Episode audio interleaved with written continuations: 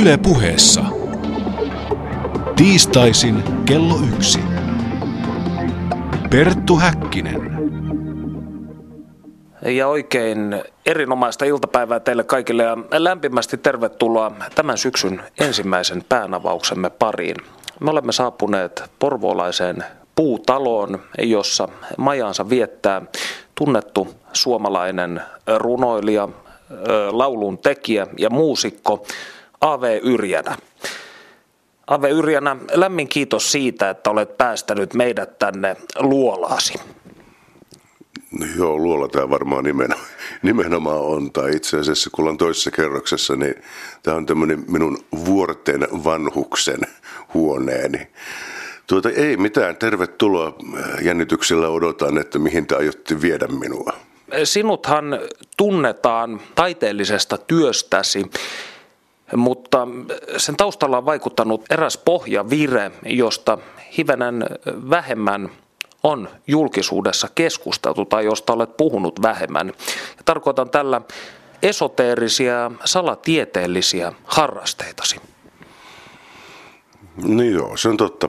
Mm, toi terminologia on aina ollut hankala, mikä on yksi syy varmaan, en ole kauheasti tullut puhuneeksi aiheesta laulujen yhteydessä, että, tuota, että jos Suomessa sanoo esoteria, niin porukka, että hä, jos sanoo okkultismi, niin ne luulee, että se on satanisti. Ja jos sanoo hengellisyys, niin sitten se jotain niin buddhalaiskristillistä tämmöistä koktailia. Ja New Age on taas sitten kristalleja ja, ja sitten ollaan hengeä tiedonmessuilla kohta. Mutta tota, ehkä, se, ehkä se esoterismi on ihan hyvä, hyvä termi. Ja tuota, asia, joka on kiehtonut ja kantanut mua tietoisesti 16-vuotiaasta saakka nyt tähän, kun olen 48, muokannut maailmankatsomustani ja, ja, ja maailman, maailman tunnettani ja sitä kautta sitä, miten, minkälaista musiikkia, minkälaista runoutta olen tehnyt. Ja jotenkin mulla oli myös yli nelikymppiseksi semmoinen olo, että ehkä sitä ei kannata mainostaa tällaista niin kuin epämääräisesti vaikeasti määriteltävää maailmankatsomusten kimppua, josta on ikään kuin tulossa.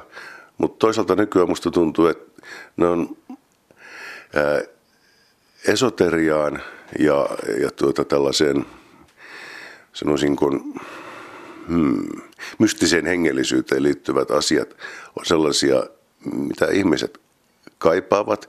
Niille saa nauraa, niille pitää nauraa, niitä pitää epäillä, mutta niitä pitää tutkia, koska se sellainen toisaalta sekulaarihumanismi, mihin meidän yhteiskunta tuntuu nykyään perustuvan, ja sitten yhä hulmaksi virittäytyvät hengelliset ja myös poliittiset ääriliikkeet, niin ne ihan selvästi tästä koktailista puuttuu tällainen vanha kunnon, ja nyt tulee taas yksi sana lisää, vanha kunnon hermetismi.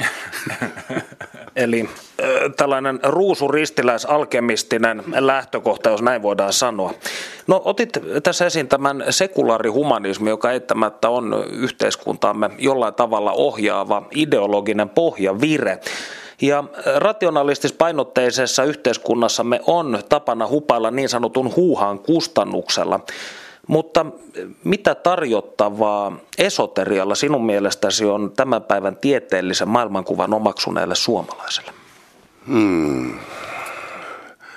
Äh, tunnen aika hyvin tämän päivän tieteellisen maailmankuvan.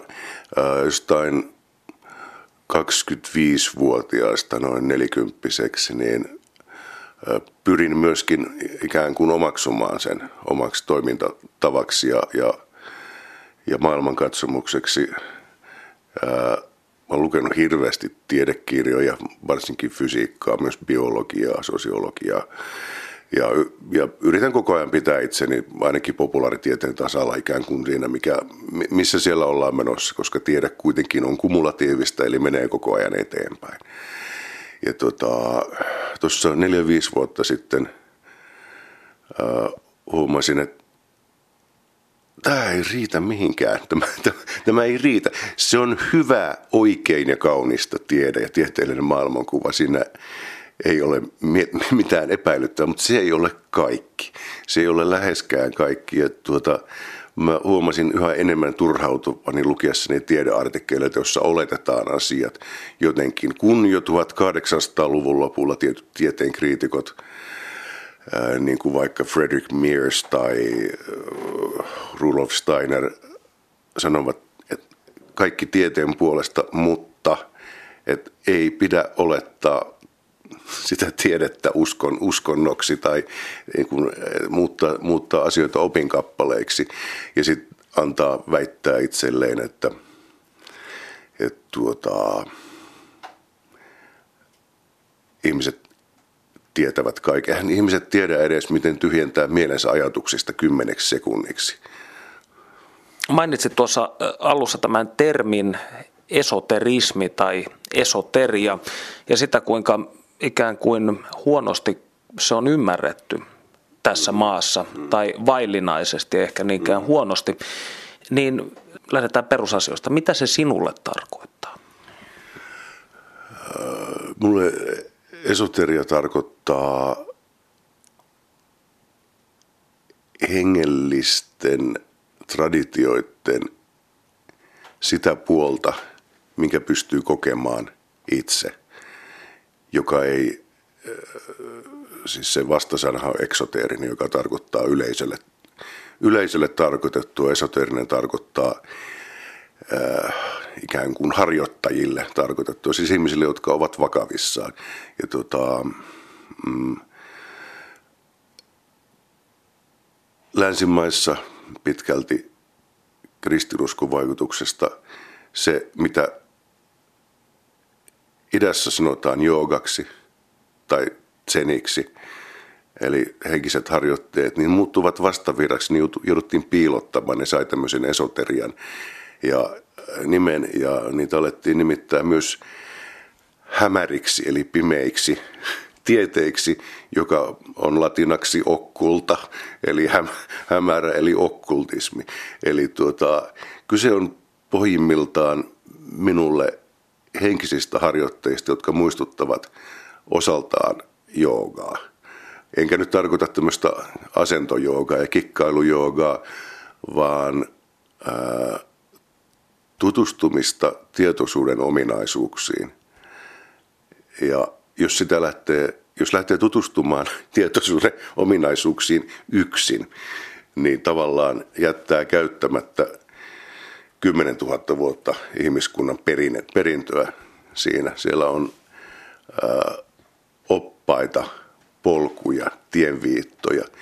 Ää, kaikki aikakaudet synnyttää oman karttansa siihen maastoon, joka on kartotettavissa, vaikka niihin viittoihin ei kannata koskaan luottaa sokeasti. Niissä on vääriä tekstejä, ne osoittaa hieman väärin suuntiin, koska se maisema, mistä mä nyt puhun, niin on pohjimmiltaan saman psyykkisen mekanismin synnyttämä kuin tämä havaintomaailma, mikä me nähdään ympärillämme, joka on myöskin meidän omaa tekemistämme. Tai niin kuin loistava Robert Anton Wilson sanoo, meistä jokainen on suurempi taiteilija kuin kuvittelemmekaan. Ja sitten kun ikään kuin lähdetään purkamaan sitä elämänikäistä ensimmäisestä syntymän jälkeistä pyllylle läpsäyksestä alkanutta ehdollistumista siihen, miltä maailman pitää näyttää, miten se pitää kokea oman kulttuurissa. Kun sitä lähdetään purkamaan, niin siellä toden totta tarvitaan neuvoja ja tienviittoja, kunhan ei solmi itseään mihinkään tienviittaan ja jää istumaan siihen itkien. Eli Gurdieffia mukaille voisi todeta, että... Öö on helpompaa karata vankilasta, kun on muitakin ihmisiä mukana. Niin, herättää se tietenkin vartijoiden huomiota se lauma. Joo, kyllä allekirjoitan moniakin Kurdiefin ajatuksia. Yksi tärkeä, tärkeä näkökulma, mikä hänellä oli, on se, että, että ihmiset keskimääräisesti ottaen on 6-9-vuotiaita henkisesti. Ja hänellä oli vielä joku tämmöinen puolihypnoottinen harjoitus, jolla hän pystyi osoittamaan sen. Että, mutta sehän riittää, että ottaa porukan hirveäseen känniin ja katsoo, että mikä se, mikä se psyykkinen ikä sitten on. Ja Gurdjieffa nimenomaan pyrki tekemään ihmisistä aikuisia, tietoisia, vastuullisia olentoja, jonka jälkeen he pystyvät vasta lähteä opiskelemaan ihmisen korkeampia kehoja. Haastateltava näyttää lainausmerkkejä. Niin tässä on, kun viittasit tähän mökäöljyn maagiseen ulottuvuuteen, niin siinä on se, että kun nämä ylemmät virtapiirit sitten alkoholin mm. ansiosta ikään kuin sulkeutuvat tajunnassa tai tietoisuudessa, niin sieltä jossain määrin ihminen sellaisena kuin hän todella tosi olevaisena on, eli kiimainen öykkäri, niin kuoriutuu hyvin usein esiin. No, palataan vielä pidemmälle, mm. vielä kauemmaksi alkulähteelle. Miten sinä alun perin päädyit salatieteiden ja okkultismin maailmaan? Mä en tiedä päädyinkö mä sinne koskaan. Se oli heti kun ää, mä oon syntynyt 67 ja varmaan 70-luvun alussa oli aika paljon populaarikulttuurissa oli virtauksia, jotka tuota, liittyvät silloin parapsykologiaa ja UFO-havaintoihin ja ties mikä silloin oli pinnalla. Ja tota, se oli varmaan semmoinen ilmapiiri, joka tuntui minusta luonnolliselta ja viehättävältä. Että sitten kun aloin, aloin lukemaan kirjoja, niin kyllä mä luin esimerkiksi Tornion kirjastosta parapsykologia hylly ensimmäiseksi, ihan kysymättä keneltäkään mitään neuvoa. Ja siellä oli asioita, jotka vaikutti helkkari paljon kiinnostavammalta kuin mikään muu, mitä koulussa tai ympäristössä tuputettiin. Ja tuota, siitä oli sitten jossain vaiheessa aika luonnollista törmätä esimerkiksi teosofiaa Blavatskin kirjoituksiin, joita oli kuitenkin saatavilla suomeksi. Kiitos jo 1900-luvun alussa täällä aloittaneen teosofisen seuran koska siihen aikaan ei paljon englanniksi vielä lukenut joskus 4-15-vuotiaana. Ja, ja, ja ää, tuota, ne ää, aihepiirit tulivat, ne oli musta kauhean luonnollisia. Mulla on helpompi oppia ne kuin matematiikka. Vaikka jotkut kaverit sanoivat, että on todella ahdistava tuommoinen kosmologioiden miettiminen. Mun mielestä kaikki muu oli ahdistavaa, paitsi kosmologioiden miettiminen. Joskus, joskus tuota 6-17-vuotiaana tutustuin Pekka Suvinen nimisen kaverin Torniossa, joka oli mua pari vuotta vanhempi ja varmaan niin kuin nuorin teosofisen seuran jäsen silloin. Ja, ja tuota, me liityin kanssa mukaan. Me oltiin parikymppis, alle parikymppistä jätkät ja kaikki muut oli kahdeksankymppisiä rouvia. Ja tuota, se oli, se oli hieno, hienoa porukkaa, hienoa istua tuota, kun rouvaseurassa nuorena nerona ja kuunnella, kun he puhuvat jälleen syntymistään ja, ja maailmanopettajista ja, ja tuota, ihmisten korkeammista värähtelypuolista siellä ihan pokkana. Et se oli ikään kuin paljon hillittömämpää kuin punk. Sinä ja ystäväsi Pekka Pekka, olitteko te tietyllä tavalla 80-luvun torniossa vaihtoehdon vaihtoehto? Kuinka hyvin tällainen salatieteellis-parapsykologinen ajattelu istui sinne? Varmaan silloin tullut ajatelleeksi tuota Tornio, Torniossa oli niin vähän henkistä elämää, että me olimme se henkinen elämä. No joo, ei pelkästään, uh, mutta kyllähän muistan, että Torniossa oli parapsykologinen yhdistys, jonka illoissa vierailtiin joskus. Ja se oli erittäin viehättävä, että siellä oli ihan oikeasti mies, jolla oli annettu unessa ikiliikkujan piirustukset. Tähän valitteli vain, että kun hän ei osaa sitä rakentaa. Perttu Häkkinen. A.V. Yrjänä. Voisitko kertoa hivenen enemmän tai yksityiskohtaisemmin näistä henkisistä harjo- harjoitteista, joita itse? Joo, kehotan kaikkia välttämään äijätantraa.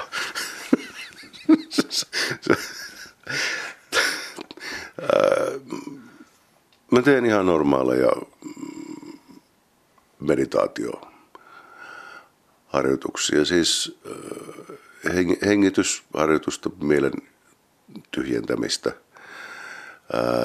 Sitten tuota, kaikkihan tietävät, mitä on binauraalinen äänitekniikka. Tuota. Varmuuden vuoksi voit silti muistuttaa kuulijoille.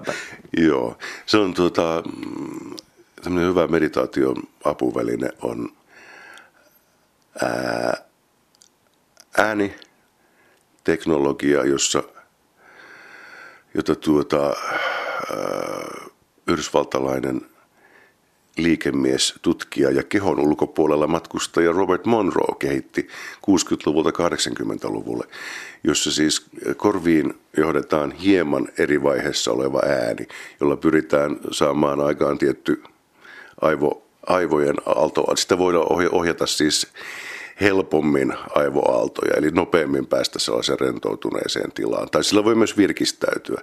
Ja tuota, mä olen kokeillut erilaisia binauraalisia juttuja. Mulla ne toimii, ne on hauskoja, paitsi silloin kun alkaa kuuleen ylimääräisiä ääniä siellä seassa, jolloin sitähän on klassinen, että kuulee oman nimensä karjaistavan. Nyt päästiin erittäin mm. mielenkiintoiseen. Olen monasti nukahtamisen hetkellä kuullut, kun joku karjaisee oman Joo. nimeni. Tämä kyseinen asia on hämmentänyt minua tässä vuosien aikana. Voitko, voitko vähän selventää, mistä, mistä tämä mahdollisesti johtuu? Aha, ilmiö on siis tuttu.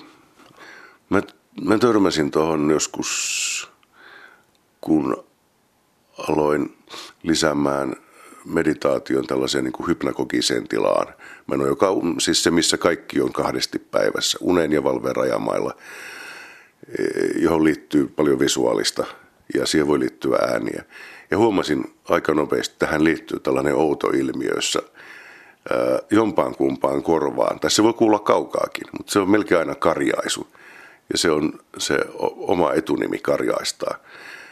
Ja Musta se oli ensin pelottavaa, sitten mua alkoi hermostuttaa, jos sitä ei tapa, tapahtunut missään vaiheessa. Sitten ne alkoi hiljenemään ja tulee lähemmäksi.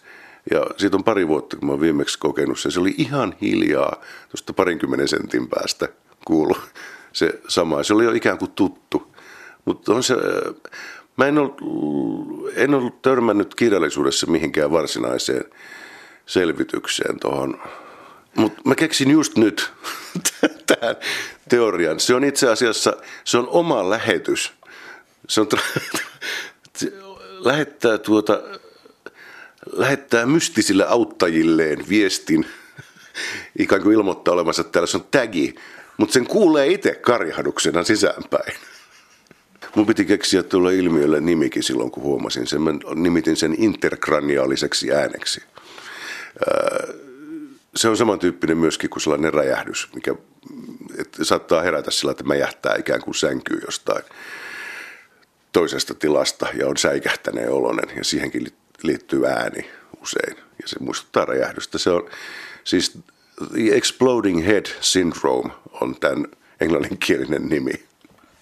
Mielenkiintoista. Ja onko tämä jonkinnäköinen, siis en ole aiemmin tästä puhunut esimerkiksi, olen vain ihmetellyt joskus ystävien kanssa tätä, että mistä tämä oma, oma nimen huuto tulee tai mikä sen, mutta onko tämä Exploding Head Syndrome jollain tavalla sinun mielestäsi sitten, ö, liittyykö tähän, onko se jonkinnäköinen sisarilmiö tälle? Mä luulen, että se liittyy, ne liittyy molemmat tuota, niihin fyysisiin tuntemuksiin, joihin pääsee käsiksi, kun alkaa tietoisesti harjoittelemaan niin sanottua kehosta irtautumisilmiötä, joka on muuten kovaa hottia tuolla maailmalla nyt. Kuulun muun muassa kanadalaisen psykologin Frederick Ardeman perustamaan suljettuun keskusteluryhmään sosiaalisessa mediassa, jossa on kolmisen tuhatta ihmistä, jotka harrastavat enemmän tai vähemmän menestyksekkäästi niin sanottua kehosta irtautumista.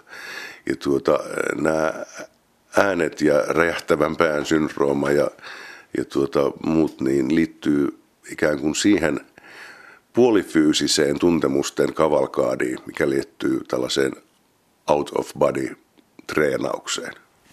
Oletko itse suorittanut astraaliprojektion menestyksekkäästi? Näin, pitäisikö mun kysyä jostain neuvoa, että saanko mä kertoa. Astraliprojektioon, joka on tosiaankin tämän nykyään OBEXi, Out of Body Experienceiksi nimitetyn ilmiön aikaisempi ja hienon kuuloinen nimi, niin sen voi käsittää aika monella tavalla sen.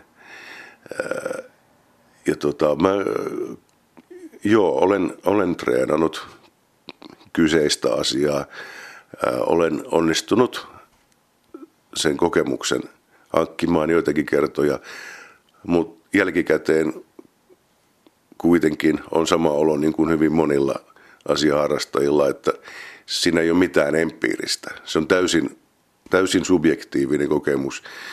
Ja vaikka olisi kuinka ihmeissään tultuaan juuri reissulta, jossa ei ole kehoa mukana, ja viettäisi loppuyön silmät sädehtiä ja yrittäisi kirjoittaa ylös, mitä on tapahtunut, niin aamulla kuitenkin sitä mieltä, että se oli varmaan kuitenkin unta. Eli vaikea verba, verbalisoida. Vaikea verbalisoida ja vaikea verbalisoida tilaa, joka on fyysisesti vahvemman ja ikään kuin perusteellisesti enemmän olemassa olevan tuntuinen kuin normaali valvettila. Valvettila ikään kuin suostui hyväksymään tätä väitettä.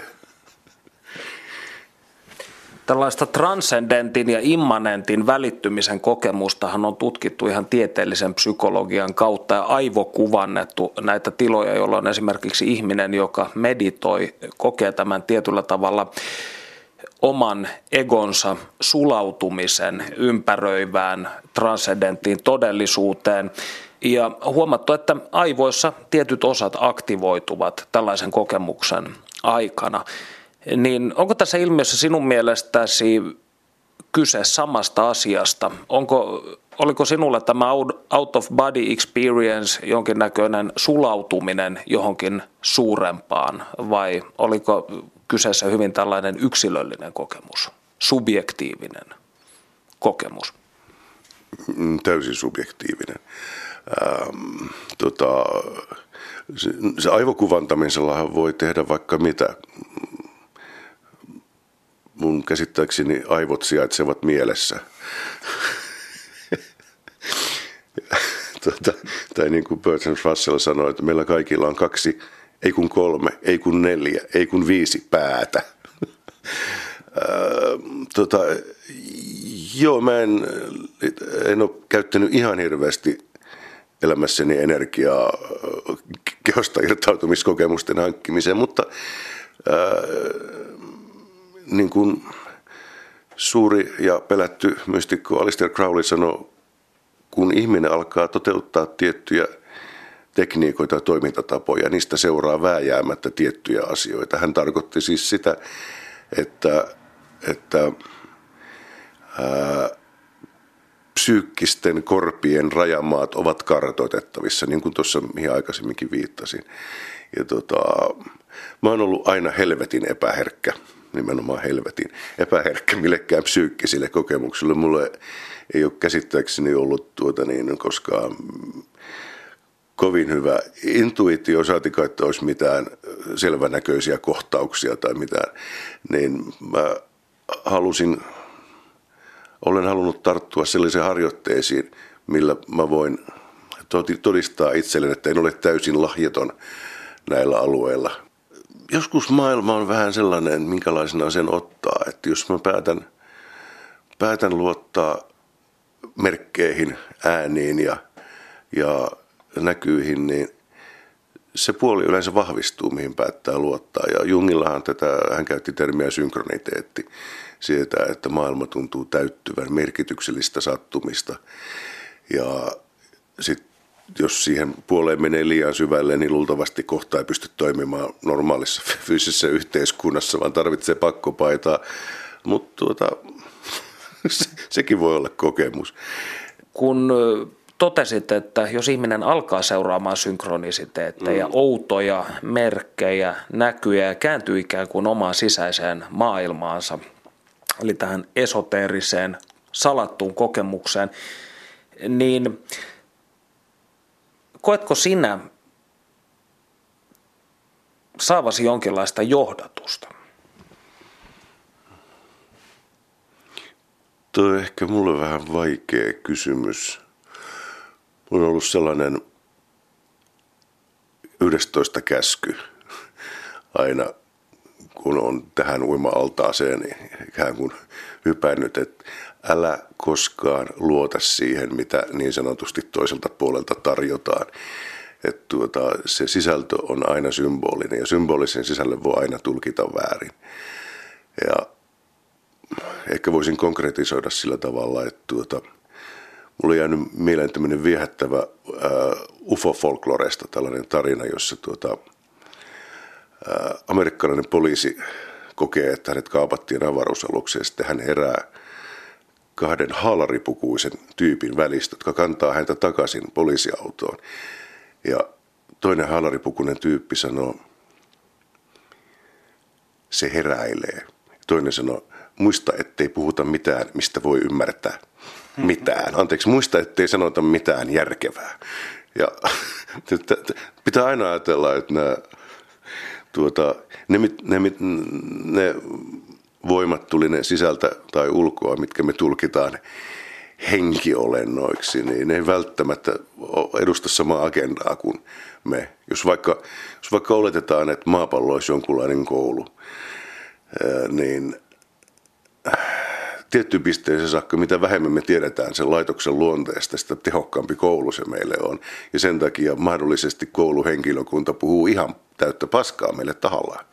Hyvin usein tuntuu unohtuvaa se, että esimerkiksi esoterian historiassa niin näkökulma se, että tämä symbolinen kieli on symbolista sen takia, että se on pragmaattista. On esimerkiksi helpompi joidenkin mielestä sanoa vaikka että nyt Saturnus vaikuttaa sinuun, kun sinä olet niin melankolinen, kuin käydä antamaan tällaista hyvin tyhjentävää psykologista kuvausta siitä, että mistä sinun melankoliasi kumpuaa. Voisiko sanoa, että esoterialla on oma kielipelinsä, jos halutaan käyttää tätä termiä, ja voidakseen ikään kuin keskustella aiheesta, niin tämä kielipeli on otettava haltuun? No Ehdottomasti jo. Psykologiahan on oma kielipelinsä. Esoteria voidaan katsoa myös kielipelinä ja esimerkiksi just jos on Saturnuksen takia melankoolinen, niin sit pitää tuota, äh, hankkia lyijystä tehty sormus, joka, koska kaikilla planeetoillahan on oma metallinsa ja kaikilla metalleilla puolestaan sitten taas muut omat ominaisuutensa. Ja tota, siis sehän on periaatteessa antiikin kautta keskiajan psykologiaa. Hermetismin ja kristiuskon historiahan on hyvin moni, moninainen siinä, että toisaalta näitä on pidetty harhaoppeina, mutta ne ovat kuitenkin sulassa sovussa eläneet kristillisen perinteen kanssa vuosisatoja. Joo, ja sitten tuota, harhaoppi on mielenkiintoinen sana ja käsite – joillekin ihmisille tuntuu olevan hirvittävän tärkeää, että on olemassa harhaoppisia, jotta he voivat korostaa sillä omaa oikeaoppisuuttaan. Esimerkiksi jos mä luen fysiikkaa ja samaan aikaan mä luen tiibettiläistä unikirjaa, niin rationalistin mielestä se toinen kirja on luultavasti harhaoppinen, vaikka hän ei käyttäisi tätä termiä, hän vaan kysyy sitä, miksi sä luet tämmöistä höpöjuttua ei kun minä luen näitä molempia.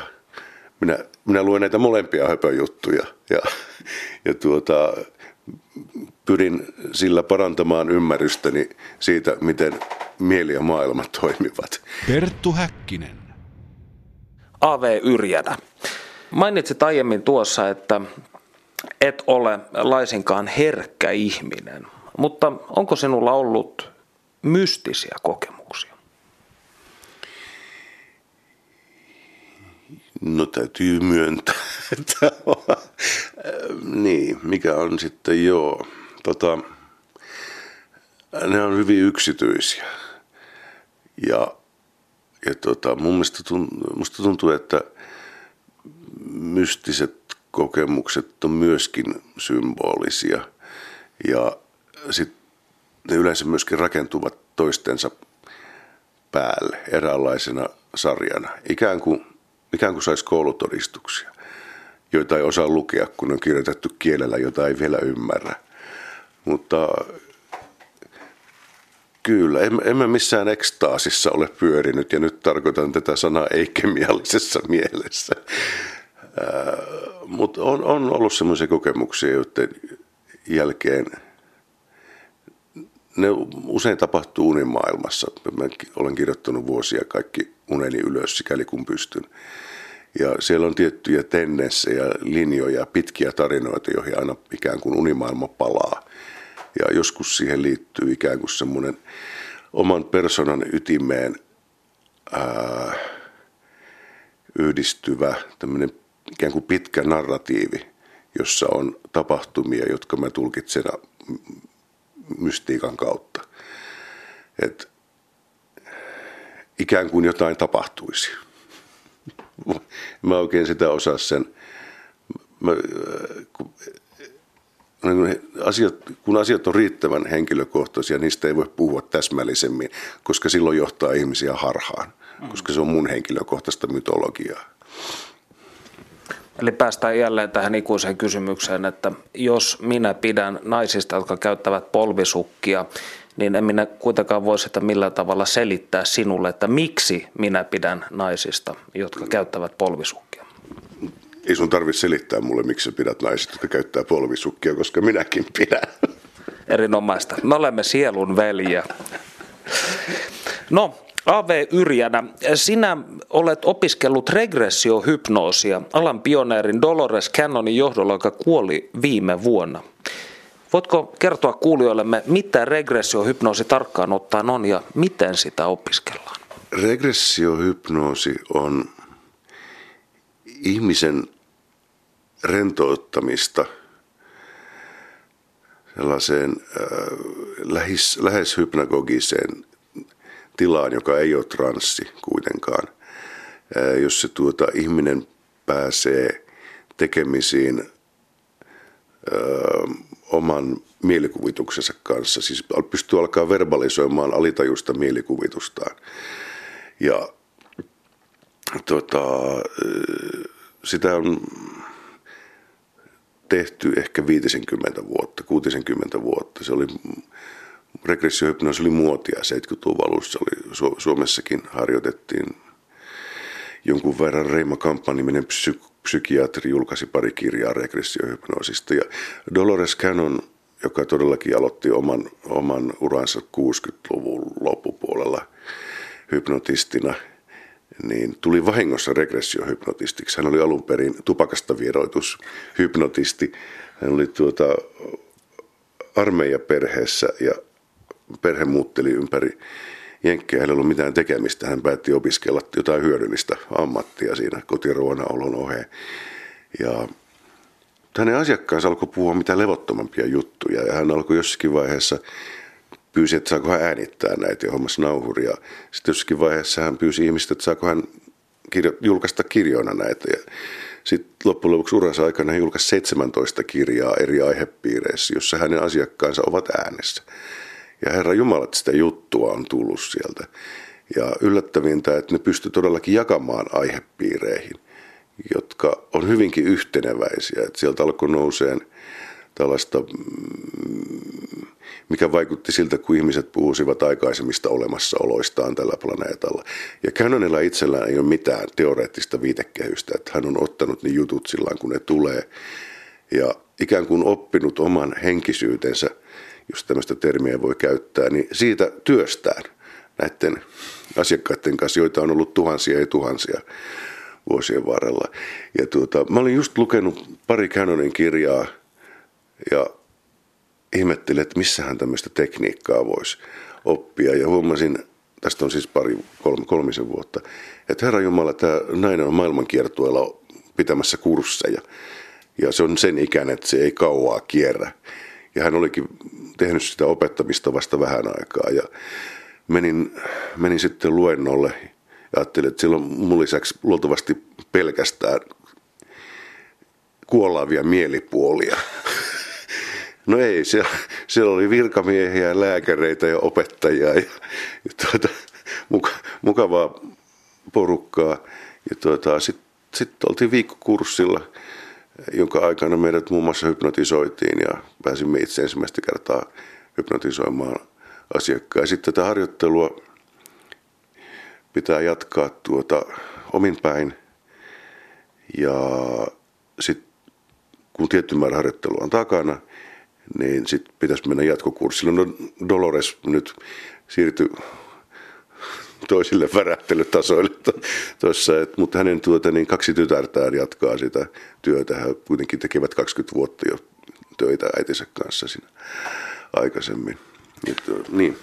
Onko kyse tässä niin kutsutusta sivupersona-ilmiöstä, jossa ihmisen sisältä voi löytyä rykelmä niin sanottuja alivuokralaisia, jotka kaikki ovat täydellisiä persoonia eri aikakausilta, eri nimisiä, sukupuolikin voi vaihdella. Joo, mä muistan, että oliko se sivupersona, oliko se Kampmaanin antama nimi tuolle ilmiölle. Noin, Cannonin materiaali on niin laaja, että tuota, hän, hän ei käytä tällaista termiä, että ää, hän hyvin vastantahtoisesti alun perin käytti myöskin tätä jälleen syntymä termiä, mutta hän, hän sanoi niitä aikaisemmiksi persoonallisuuksiksi. Ja sitten tuota, kun ihmiset tulee kyseen, ihmiset mielellään aina haluaa, että ne on olleet Egyptissä ylipappeina, sehän on se suosituin ammatti maailmassa aina. Ei suuri osa asiakkaista on kuulemma kaivannut perunoita pellolla. Et tuota, et Cannon sanoi, että, että 90 prosenttia edellistä elämistä koostuu pellolla tök, kökkimisestä. Sitten siellä on se toinen erittäin vahva osa-alue, että ne ihmiset alkaa puhumaan ihan mahottomasti ufoista. Ihan siis niin kuin, ihan tolkuttomasti. Vaikka ne ei olisi ollut aikaisemmin kiinnostuneita koko aihepiiristä, niin niin alkaa tulee ihmeellistä, kiehtovaa, jossain määrin pelottavaa tarinaa. Ja oli ne sitten ne tyypit, ja nyt mä puhun siis Canonin kokemuksen kautta, niin oli ne sitten Australiassa, Kanadassa, Kiinassa, Jenkeissä, Norjassa. Ja tota, sitten porukka, kun ne kuuntelee jälkikäteen niitä nauhoja, niin ne on ihmeessä, että mitä helkkaria, mitä helkkaria mä tollaiseen puhun, kun asia ei kiinnosta edes. Et tuota, et varmaan viimeiset neljä Canonin kirjaa hän oli täynnä vaan ihmisten ufotarinoita, tai siis muukalaiskertomuksia. Tämä on mielenkiintoista, koska Reima Kampmanin ensimmäinen ja kenties tunnetuin teos Et ole yksin, jossa hän käyttää yhtenä kirjan keskeisenä tapauskuvauksena oululaista Kaisa nimistä, nimi muutettu mm. lukiolaista. Ja Kaisallahan on myös näitä UFO-asioita. Hän, hän toteaa, että Oulun typpitehtaan yllä oli nähty outo valoilmiö ja Kampman sanoi hänelle vielä, että nyt sinä kyllä puhut aivan omia asia. Kaisa toteaa, ei. Siellä oli kolme erikoista ihmistä leijumassa koneellaan. Ehkä Charles Ford oli oikeassa, että tuota, me, tämä planeetta ei ole meidän, vaan me olemme joidenkin muiden karjaa. A.V. Yrjänä, miten regressiohypnoosia sitten harjoitetaan? No, siinä on ihan normaali hypnoosi-induktiotekniikka. Oikeastaan joo, se varmaan poikkeaa tämmöistä show-hypnoosista aika lailla. Että et tuota, aloitetaan asiakkaan pitkällä haastattelulla, jossa on, siinä on kaksisuuntainen tarkoitus sillä haastattelulla. Toinen on se, että tuota, ää, hypnotisti osaa tehdä parempia kysymyksiä, tietäen sen ihmisen, jotain se ihmisen henkilöhistoriasta ja psykodynamiikasta ja tutustuu siinä samalla vähän. Ja sitten toisinpäin tarkoitus, että asiakas on, pääsee luottamuksen tilaan hypnotistin kanssa ja sitten toisaalta pääsee keskittymään omaan henkilöhistoriaansa ja, ja, ja omiin tunteisiinsa. Että, siinä, että se ikään kuin se energian haku lähtee siitä haastattelusta. Ja sitten sit on, on tuota, kuten sanoin, normaali hypnoosi-induktio, jota ei kannata radio-ohjelmassa lähteä toistamaan, koska ihmiset ajavat autolla ja kaikenlaista. Että tuota, se olisi ikävä, ikävä temppu. Mutta kyse on kevyestä, kevyestä transsista, josta oman kokemukseni mukaan olo on niin miellyttävää, että sitä ei huvita pois, vaikka voiskin halutessaan, halutessaan poistua. Ja tota, opettajani hän itse varmasti sanoi, että väitetään, että 20 prosenttia ihmistä ei hypnotisoitavissa, mutta hänellä oli ollut vain yksi uransa aikana. Ja tuota, sekin oli vittuillessaan. Se oli vaan pyrkinyt todistaa, että hän ei voi hypnotisoida. Mutta sehän on tuota asiakkaan omasta, oman, omasta tahdosta kiinni, että jos me esimerkiksi tehtäisiin tota, panulle induktio, niin, niin, niin, niin sitähän ei tiedä millä planeetalla me oltaisiin hänen kanssaan kohta. Perttu Häkkinen. Näiden vuosien aikana, mitä itse olet tehnyt regressiohypnoosia ja sinulla on tehty regressiohypnoosia, niin mitä olet löytänyt sisältäsi? Mulla oli siis kirjaimellisesti selvä näkijä sanoi, että minä en saa kertoa sinulle mitään. Mutta onko tällaisia sivupersonia esimerkiksi noussut esiin, jos nyt käytetään tätä psykiatri Kampmanin lanseeraamaa termiä? On mulla pari. Yksi on semmoinen 1800-luvun alkupuolella Saksassa elänyt helvetin kuivakka lääkäri, joka käytti keppiä ja tuota, tutki vedensiirtoja ennen kuin, ennen kuin asian tekniikka oli oikein selvitetty. Ja tota, sitten hieman kummallista, että on kun nykyajassa elävä, jos käytetään termiä sivupersoonassa, nykyajassa elävä edellinen elämä. Et tota, mähän on siis keskiluokkainen musta nainen New Yorkissa, mikä on aina, aina todella outoa. Joka siis elää yhä. Joo, kyllä ihan niin kuin kontemporaari hahmo. Toisaalta missä modernissa mystiikassa, johon regressiohypnoosikin liittyy, ja sitten nämä OBE-ilmiöt, niin tuota, siellähän katsotaan, että ihminen on tämmöinen niin pystyy elämään yhtä aikaa monta elämää. Että se on vaan jakaantunut muutamaksi tyypiksi. No onko sinulle selvinnyt tämän eh, New Yorkissa asuvan afroamerikkalaisen keskiluokkaisen rouvan henkilöllisyys? Ei, mä olen toisaalta syksyllä menossa New Yorkiin, että, ehkä me tavata, ta, tavataan. Toisaalta eh, tuota, hieman tietysti laskee näiden sivupersonien todistusarvoa se, että se kolmas tyyppi on Marsissa elävä supersotilas. se on kaikkein mukavinta olla.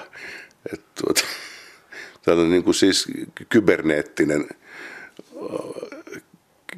kyberneettinen elämänmuoto, jonka tehtävä on tappaa.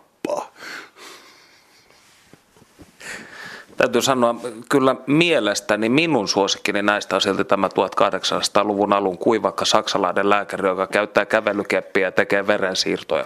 Johon käyttää kävelykeppiä sen vuoksi, että hän on humalapäissään tippunut hevoskärrystä ja murskannut polvensa opiskeluaikana.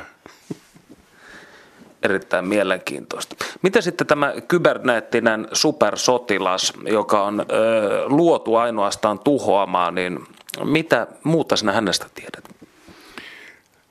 Unen, unen rajalta tulevat jutut on kyllä sillä tavalla mielenkiintoisia, että kun alkaa toistua, toistua niin mä oon konstruoinut tämän supersotilaan siis tavallaan siitä, että on, on niin kuin paikka, joka mun mielestä näyttää aina kuvitteelliselta Marsilta, mutta se on tulevaisuudessa. Ja, tota, ja aina on meneillään joku sota ja aina pitää koota työryhmä ja mennä hoitamaan hommat. Ja sitten se päätyy aina hirveän tulitaisteluun se juttu. Öö, joo, ja uniformut ovat punaiset ja ilmeisesti metallia. Mutta tämä ei ole niin kuin Iron Man, tämä oli jo sitä ennen.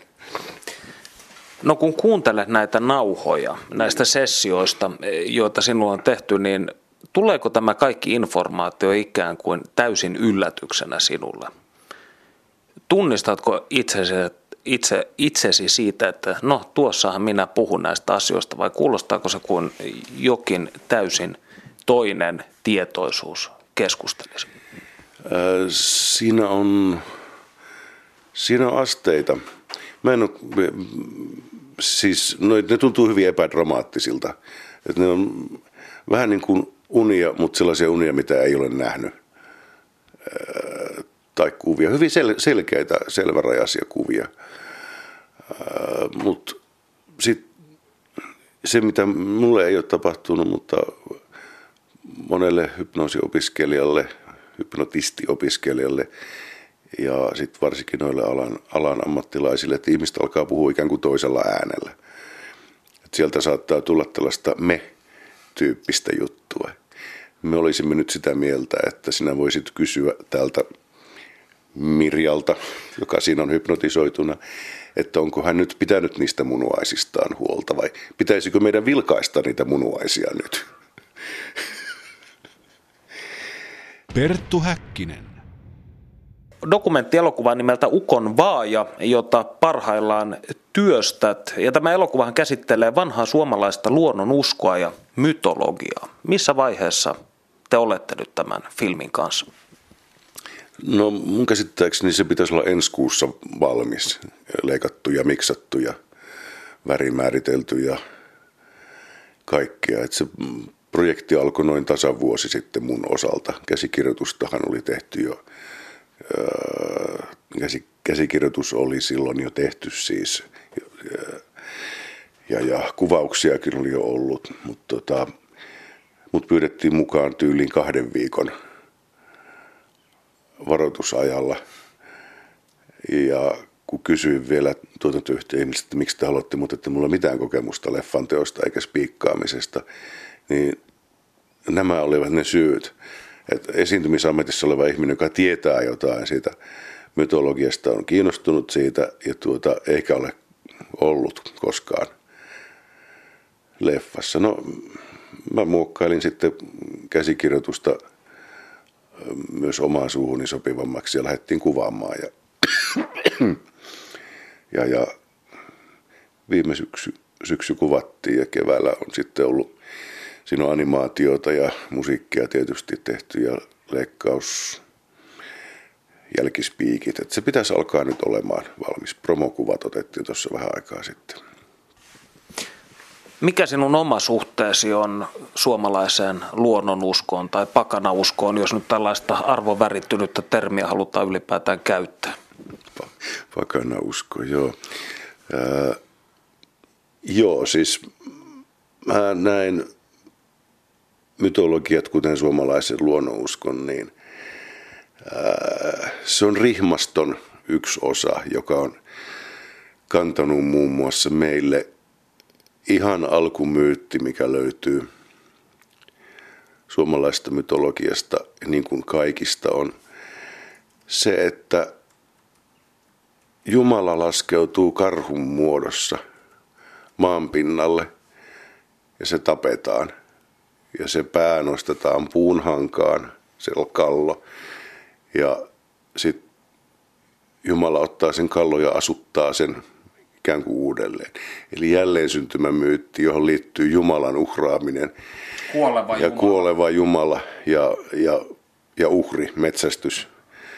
Ää, eli alkumyytti, jossa on siis läsnä sekä Osiris, Isis, sykli Egyptistä, että, että kristinuskon alkumyytti, että jälleen syntyminen – että siinä viitataan myöskin, se on joskus myös ihminen, mikä laskee, lasketaan sieltä tähtien lomasta. Ja se on ihan keskeinen myytti ollut suomalaisessa luonnonuskossa. No se on keskeinen myytti myös japanilaisessa luonnonuskossa ja hopi-intiaanien luonnonuskossa. Ja, ja tuota, Afrikassa oli vähemmän niitä karhuja, että siellä on ollut sitten muut eläimet. Että toi on ehkä niin kuin niitä vanhempia rakenteita, mitä on jäljellä se on mitä ilmeisemmin edeltää maatalousyhteiskuntaa, eli olisi yli 10 000 vuoden takainen. Suomalaisillahan on hivenen traumatisoitunut suhde toisaalta omiin myytteihinsä sekä kaikkea, jota voidaan pitää edes väljässä mielessä kansallisromanttisena. Ei ole hirveän pop sanoa arvostavansa esimerkiksi omia suomalaisia juuriaan tai omaa identiteettiään, mikä nyt se ikinä onkaan tai miten se halutaankaan määritellä, niin tulisiko suomalaisten tietyllä tavalla muuttaa tämä asiantila? Oletko sinä itse, näetkö sinä tällaisessa oman muinaisuuden tuntemisessa sellaisia voimavaroja, jotka kannattaisi tuoda esiin? Mm, joo, no siis muinaisuuden tuntemiseen liittyy aina sitten läheisesti toi ihmisten alkuperäinen tai vähemmän alkuperäinen luontosuhde.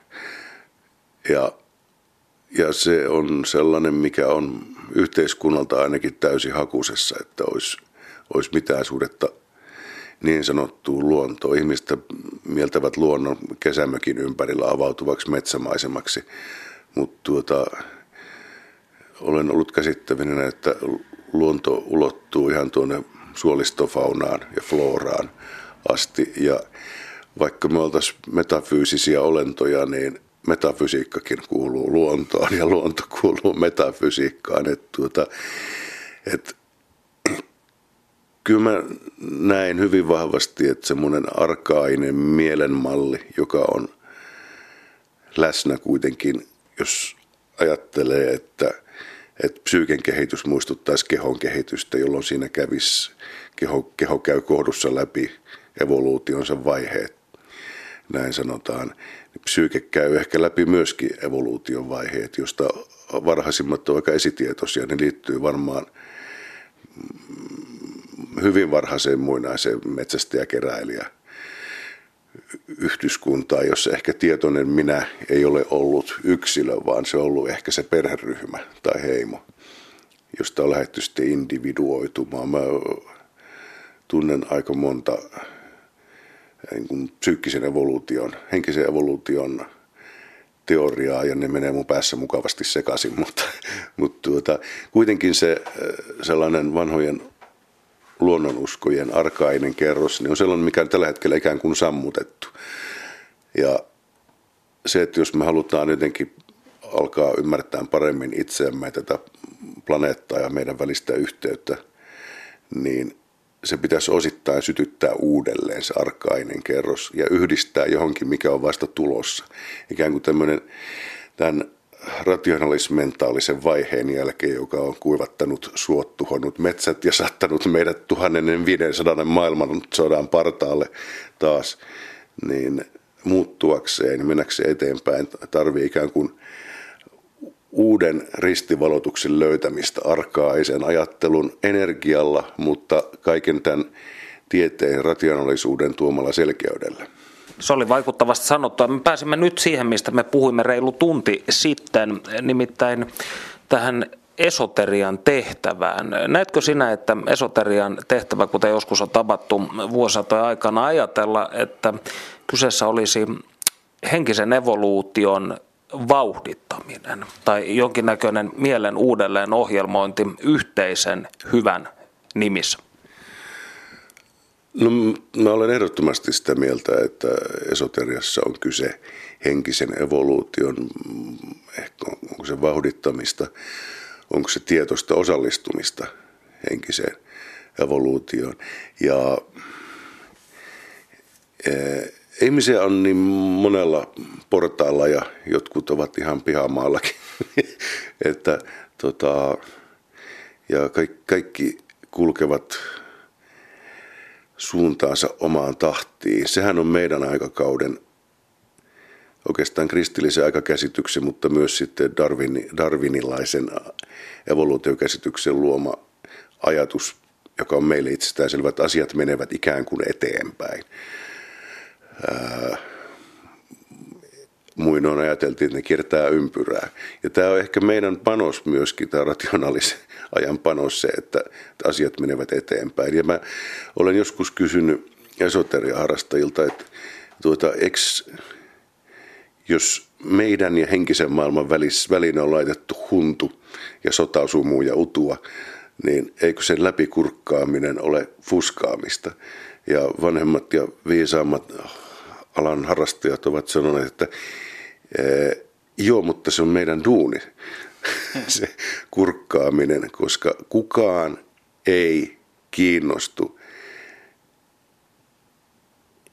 omasta henkisestä evoluutiostaan ennen kuin se kiinnostuu siitä.